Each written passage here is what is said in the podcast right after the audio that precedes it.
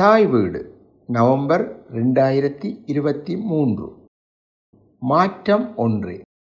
எழுதி வாசிப்பவர் வேதநாயகம் தபேந்திரன். உரும்பிராயன் ஒன்று எடுத்து வையுங்கோ. பிள்ளைப்பருவுக்கு எங்கட வசதிக்கேற்ற செலவு. இப்படி ஒரு காலம் இருந்தது. சில ஊர்கள் சில சில தொழில்களில் நிபுணத்துவம் வாய்ந்ததாக இருந்தது.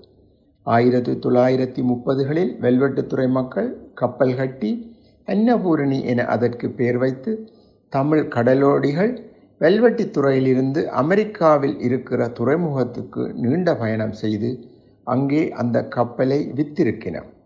அதுபோல உரும்பிராயின் ஒரு சிறு கிராம மக்கள் சாராயம் காய்ச்சுவதில் மிகவும் திறமசாலிகளாக இருந்தார்கள். சுதந்திரத்திற்கு பின்னர் வந்த அரசுகள் கப்பல் கட்டுதல் சாராயம் காய்ச்சுதல் என்று இங்க ஊருக்கு ஊர் இருந்த பல தொழில்களை நவீனமயப்படுத்தவில்லை.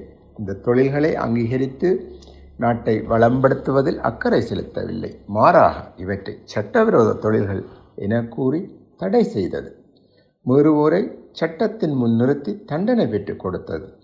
இலங்கை திருநாட்டின் பொருளாதாரம் ஆஹா ஓஹோவென உயரமைக்கு இதுவும் ஒரு காரணம். ஆயிரத்தி தொள்ளாயிரத்தி தொண்ணூறு ஜூன் பதினைந்தாம் திகதி இரண்டாம் ஈழப்போர் ஆரம்பித்த போது பிரேமதாச அரசாங்கம் முழுமையான பொருளாதார தடையை விதித்தது. அப்போது எரிபொருள் பற்றாக்குறை மிக பெருமளவில் இருந்தது. கசிப்பு காய்ச்சி வரும் முதல்வடி பெட்ரோலுக்கு நிகரான தீப்பெட்டி நிலையை உடையது. அதன் மூலமாக வாகனத்தை ஸ்டார்ட் செய்ய முடியும் என கூறப்பட்டது. அது உண்மையும் கூட. பேச்சு கல்யாணத்தின் மூலமாக திருமணம் நடைபெறும் போது மாப்பிள்ளை குடிகிடி பழக்கம் எதுவும் இல்லை தானே? என முதலில் விசாரிப்பது முன்னாளில் முதல் வழக்கமாக இருந்தது. பின்னாளில் இந்த வழக்கில் பெரும் மாற்றம் வந்தது. மதுவை தீண்டத்தகாத ஒரு பொருளாக பார்த்த ஒரு சமுதாயம் மதுவை உள்வீட்டில் எடுக்கும் அளவுக்கு மாற்றம் கண்டுவிட்டது. இதனை கால மாற்றம் என வெறுமனே கூறிவிட முடியாது. எம்மவர் பெருமளவுக்கு புலம்பெயர்ந்து சென்று அங்கு வெளிநாட்டு வாழ்க்கையில் மதுவை சாதாரணமாக பாவிக்கும் நிலை வந்துவிட்டது. நூறு வீதம் என கூற முடியாவிட்டாலும் பலர் பாவிக்கின்றனர். கடும் குளிர்கால நிலையிலிருந்து உடலை பாதுகாக்க சூடேற்றுவதற்கு மது தேவை என கூறுவோரும் உண்டு.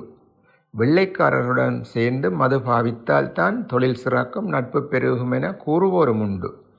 இதன் உண்மை பொய் ஆய்வுக்குரியது. ஆனாலும் தாயகத்தில் ஒரு காலத்தில் திண்டத்தகாதாக பார்க்கப்பட்ட மதுப்பாவினை இன்று ஓரளவு சமூகம் அங்கீகரிக்கும் ஒன்றாக வந்துவிட்டது.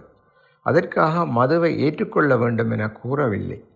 வெளிநாடுகளிலிருந்து வரும் உம்மவர் அந்த நாட்டின் விலை உயர்ந்த மதுபானங்களை கொண்டு வருவதும் நண்பர்கள் உறவினர்களிடம் சேர்ந்து அரு அருந்துவதும் சகஜமான ஒன்றாகிவிட்டது. ஒரு மங்களமான நிகழ்வு நடைபெற்றால் அடுத்து வரும் சனி அல்லது ஞாயிற்றுக்கிழமை என்று கிடாயடித்து மது போத்தல்கள் எடுத்து பெம்பலாக கொண்டாடும் ஒரு மரபும் பெருகிவிட்டது.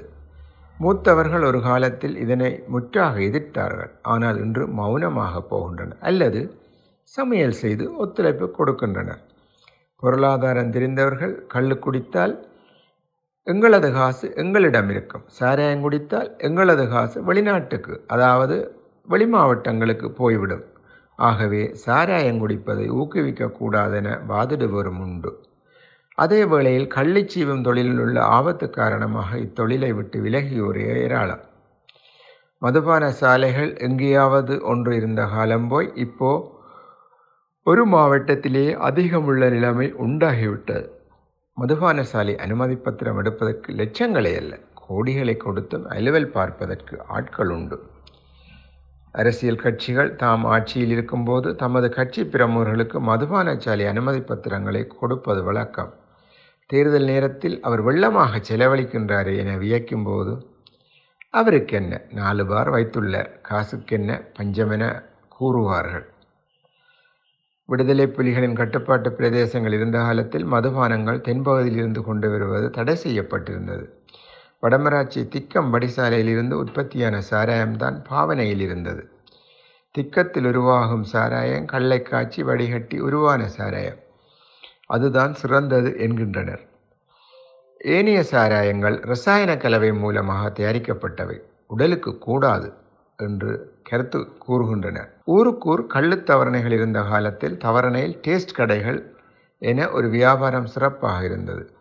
அவித்த மரவள்ளிக்கிழங்கு சம்பல் இரத்தவரை மீன் கடலைவடை கச்சான் பருப்பு ஆகிய பொருட்களை விற்று வசதியாக வாழ்ந்த குடும்பங்கள் பல இருந்தன. பின்னர் சுகாதாரத்துறையின் பொது சுகாதார பரிசோதர்களால் சட்டத்திட்டங்கள் இறுக்கமாக கடைப்பிடிக்கப்பட்ட போது இத்தொழில்கள் காணாமல் போனது. சட்டவிரோதமாக மது தயாரிக்கும் சில கிராமங்கள் ஆங்காங்கே உண்டு. குறுகிய காலத்தில் அதிக பணம் உழைக்கலாம் அல்லது வறுமையை போக்க இலகுவான வழி என இதனை காய்ச்சுவோரும் உண்டு. இந்த மது உடல்நலத்துக்கு தீங்கான பொருட்களை கொண்டு தயாரிக்கப்படுகின்றது. இதனை கசிப்பு என்பார்கள். இதற்கு வெட்டிரும்பு கிபீர் என பட்டப்பெயர்களும் உண்டு. பலசரக்கு கடையொன்றில் ஒரு கட்டி சவுக்காரத்திற்கு ஐந்து ரூபா விலகு விடச் சொன்னால் அதற்கு சண்டை பிடிப்பார்கள் அதே நபர் மதுபான சாலையில் சாராயம் வாங்கும்போது ஒரு போத்தலில் அடித்த விலையை விட இருபத்தைந்து ரூபா கூட சொன்னாலும் எதுவும் பேசாமல் வாங்குவார்கள். பண்டைய தமிழர் பண்பாட்டில் சோமபானம் என்ற பெயருடன் மது புழக்கத்தில் இருந்ததை அறிந்துள்ளோம். மது அருந்திய நிலையில் தமது மனதிலுள்ள அழுக்குகளை சொல்வழியாக கொட்டிவிட்டு நான் வெறியில் சொல்லிவிட்டேன். மன்னிச்சு கொள்ளுங்கோ என சொல்வோரை பரவலாக காணலாம். உழைத்த வருமானத்தில் பெரும்பகுதியை குடிக்கு செலவழித்துவிட்டு பிள்ளை குட்டியை நட்டாட்டில் விடும் பெருங்குடி மக்களும் உண்டு. எமது நாட்டில் அரசாங்கத்துக்கு வருமானம் தேவைப்பட்டால் மதுபானங்களின் விலைகளை ஏற்றிவிடுவதும் சர்வசாதாரணமான ஒன்று.